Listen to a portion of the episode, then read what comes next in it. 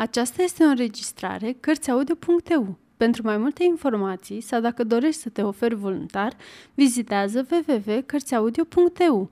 Toate înregistrările Cărțiaudio.eu sunt din domeniu public.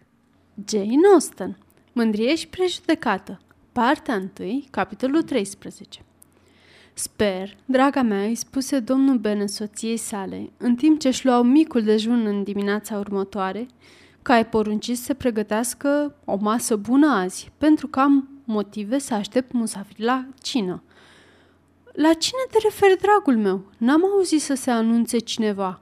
Poate doar dacă se întâmplă să sosească Charlotte Lucas și sper că mesele mele sunt suficient de bune pentru ea. Nu cred că acasă are parte de unele asemănătoare. Persoana despre care vorbesc este un domn și este străin – Ochii doamnei Bennet începură să clipească. Un domn și un străin. Este cu siguranță domnul Bingley. Jane, de ce n-ai spus nicio vorbă despre asta?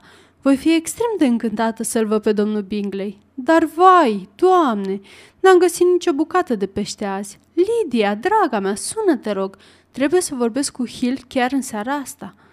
Nu este domnul Bingley, spuse soțul, ci este un om pe care nu l-am mai văzut în viața mea.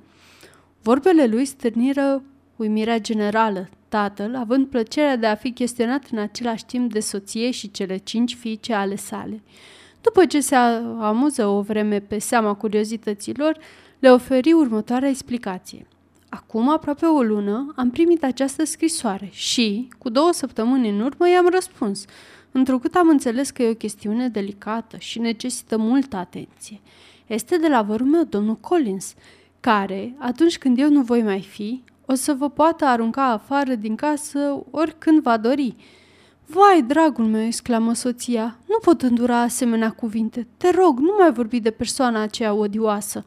Cred că nu poate fi pe lumea asta ceva mai îngrozitor decât să-ți vezi întreaga avere lăsată pe mâna unui străin și nu propriilor tăi copii.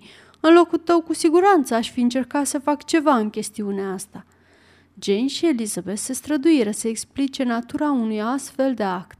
Mai încercaseră și înainte, dar era un subiect care depășea puterea de înțelegere a doamnei Bennet, care continua să blesteme cu putere cruzimea unei asemenea hotărâri ce înstrăina averea unei familii cu cinci fiice și o punea la dispoziția unui om de care nu-i păsa nimănui. Este cu siguranță o mare nedreptate, spuse domnul Bennet și, Nimeni nu-l va putea ierta pe domnul Collins de vina de a fi moștenit Longbourn. Dacă totuși vei dori să-i ascult scrisoarea, poate că maniera sa de exprimare o să te mai îmbuneze puțin. Nu cred că lucrul ăsta s-ar putea întâmpla și consider o adevărată impertinență și un act de ipocrizie curajul său de a-ți scrie. Urăsc asemenea prieteni falși. Mă întreb de ce nu continuă să se războiască mai departe cu noi, așa cum a făcut și tatăl său. Ei bine, se pare că dânsul are unele scrupule filiale în această privință, după cum vei auzi în continuare. Hansford, lângă Westerham, Kent, 15 octombrie. Dragă domnule, neînțelegerea dintre dumneavoastră și reposatul meu, onorat părinte, m-a pus întotdeauna în încurcătură și, de când am avut ghinion de a-l pierde, am avut tot timpul în intenție să îndrept această situație. Am fost însă reținut o vreme de îndoieli personale și m-am temut că ar putea părea lipsit de respect față de memoria lui dacă eu aș avea relații cordiale cu aceea pe care dânsul i-a considerat inamici. Atenție, doamnă Bennet, se întrerupse domnul Bennet. Acum am luat o hotărâre în această privință, întrucât am fost hirotonisit de Paște și am avut norocul de a mă afla sub protecția prea onoratei Lady Catherine de Bourgh, văduva lui Sir Lewis de Bourgh, prin ale cărui bunăvoință și generozitate am fost numit parohul acestei biserici, unde mă voi strădui cu umilele mele puteri să-mi arăt nevrednica recunoștință senioriei sale și să fiu întotdeauna pregătit pentru a îndeplini ritualurile și ceremoniile instituite de Biserica Anglicană. Ca om al bisericii, simt că este oricum de datoria mea să promovez și să aduc binecuvântarea liniștii în cadrul tuturor familiilor care se află în zona mea de influență. Pe baza unor asemenea considerente, mă încântă ideea că actualele mele propuneri de bună înțelegere sunt extrem de lăudabile, iar circumstanțele în care eu am devenit moștenitor al proprietății Longbourn vor fi trecute cu vederea de dumneavoastră și nu veți avea intenția de a respinge ramura de măslin ce vi se oferă. N-aș putea să nu mă îngrijorez la gândul că eu sunt cel care aduce prejudicii minunatelor dumneavoastră fiice și vă implor să-mi acordați posibilitatea de a-mi cere iertare pentru acest neajuns, asigurând-vă de disponibilitatea mea de a face orice lucru posibil pentru a îndrepta această situație. Însă, despre toate acestea ceva mai târziu.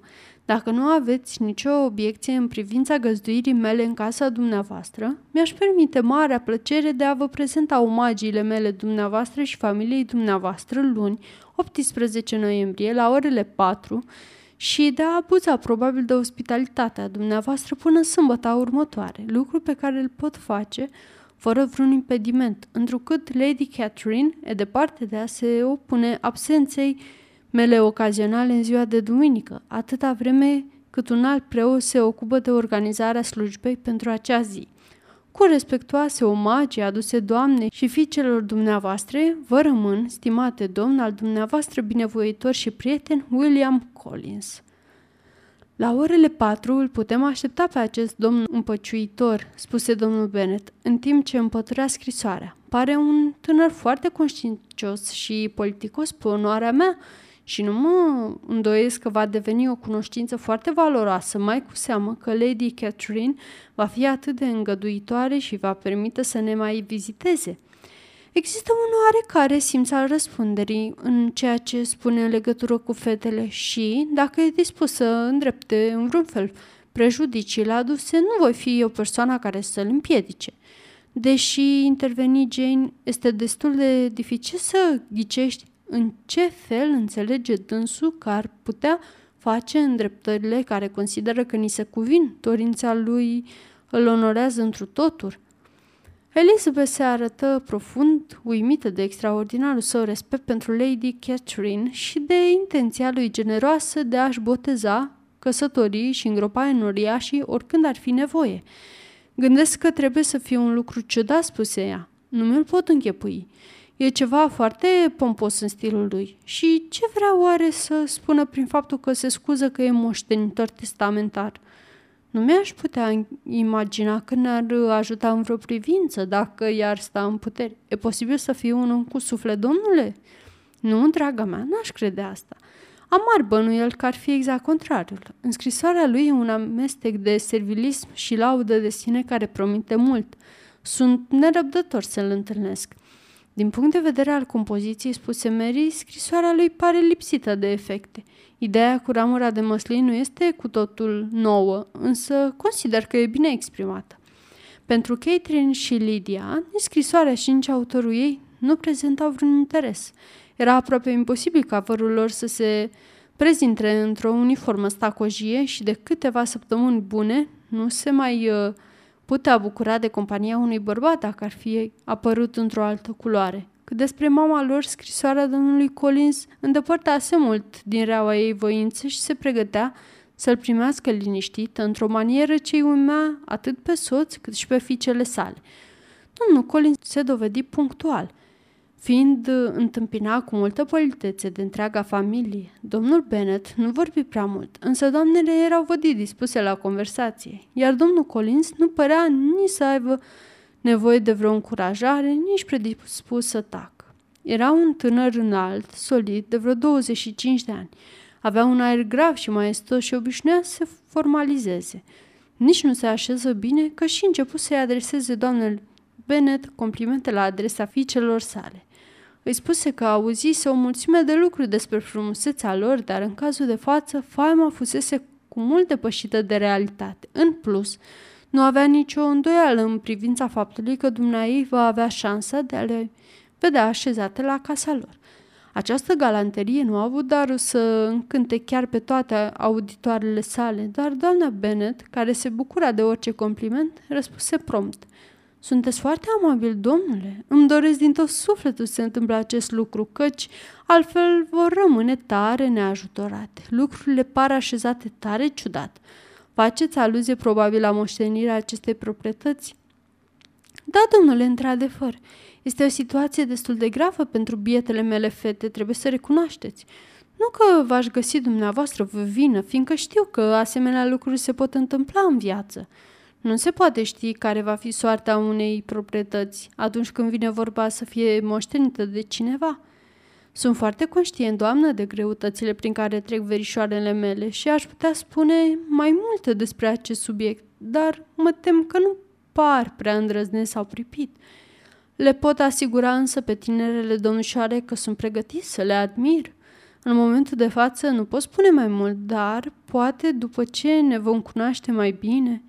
Fu întrerupt de invitația la cină. Fetele își zâmbiră una alteia. Nu era singurul obiect al admirației domnului Collins. Salonul, sufrageria și tot mobilierul fură examinate și lăudate, iar laudele sale la adresa fiecărui lucru ar fi mișcat inima doamnei Bennet, dacă nu ar fi existat teama că le privește ca pe niște viitoare posesiuni.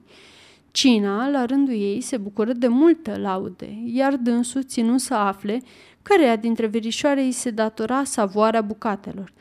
Aici însă fu pus la punct de doamna Bennet, care le asigură cu o oarecare severitate că ei își puteau permite să țină o bucătăreasă bună, iar fiicele sale nu aveau ce să caute în bucătărie. Domnul Coli se scuză pentru neplăcerea provocată. Doamna îi spuse pe un ton blând că nu se simțea ofensat, însă el continuă să se scuze preț de aproape un sfert de oră. Sfârșit.